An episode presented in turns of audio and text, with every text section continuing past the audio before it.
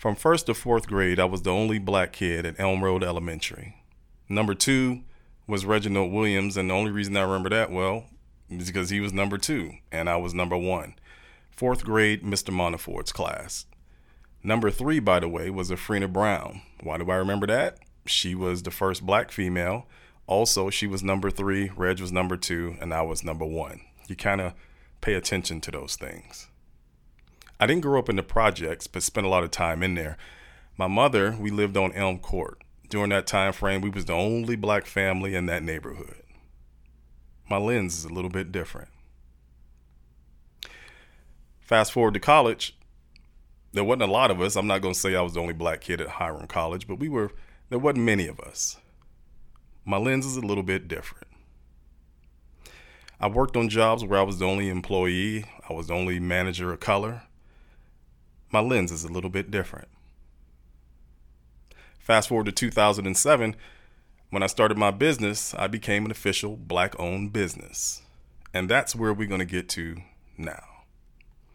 So what triggered this blog post is this whole thing of buying from black businesses. Now, this is nothing new.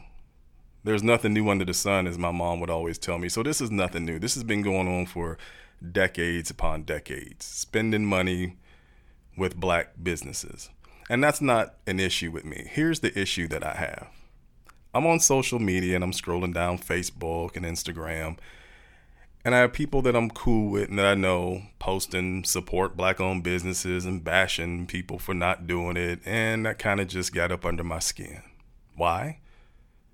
Because it was some of these very people who don't support black businesses or never have supported black businesses who are actually telling people to support black businesses. I mean, that to me, that's hilarious. I don't understand that. That's hypocritical. Now, yes, we do need to support our own black businesses. And oh, by the way, if you get a room full of black business owners together and we start talking about the issues that we face, yes, there's, issues with vendors who charge us more. And yes, there's cost disparities on what we do within the business, But one of the main things that we talk about is the lack of support from our own people. Let me say that again. The lack of support from our own people. I don't care who you are. If you are a black-owned business, you have thought about that, you have discussed it, and you have tried to figure it out. And on the other side of it, for those people who criticize black business, black folks who don't like to do business with black businesses, typically it's some things like, oh, the service was bad. Oh, they cost too much. The customer experience is, oh, I don't like him or her because back in high school, they was da-da-da-da-da-da-da. Okay. And that's not to say every black-owned business is run like a fine-oiled machine. But the reality that you would want to post something, stand up on your podium and your flag demanding that white people and other people support black-owned businesses when you don't yourself or rarely have, you're a hypocrite. Now, Big Mike, now I'm going back to some hip-hop, 1994. I encourage you to listen to the song. It's off his album called Something Serious. And the song is called World of Mine. Now, if you don't like cuss words, if you don't like racially insensitive terms and stuff like that, either get over it or probably don't listen to the song. But anyway, on a serious note, most of the hip hop that I listen to, most of the music I listen to, I don't really listen to the lyrics. I listen to the beat and the harmony. Now, this song by Big Mike, if you had a system back in the day, you was banging this song out.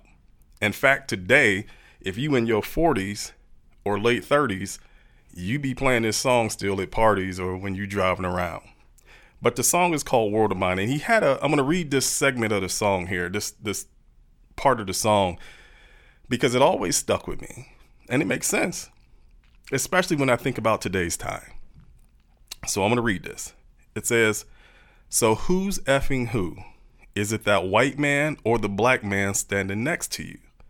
See, most blacks can't handle power, get paid and be changing out an hour. Closing all doors, got a little paper. Now they want to treat their people like hoes.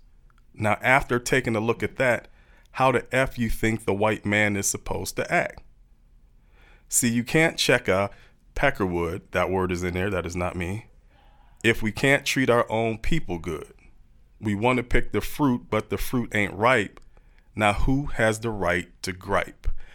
That song is very poignant in these days and times. Because if you read that, if you understand that, it's that we don't support each other. Yeah, some of us move up the line and we start making money and getting all popular and forget where we come from. That's the term. But for the most part, we really don't support each other. And I don't understand why, but I'm going to bring it back to business. If you truly care about supporting black businesses as a black person, have a conversation with the owner.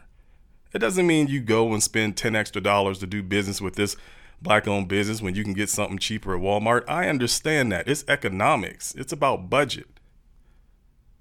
But give that black business a fair opportunity as you would any other white owned business or Persian or Arabic business or Korean business or anything like that. Give them that type of opportunity as well.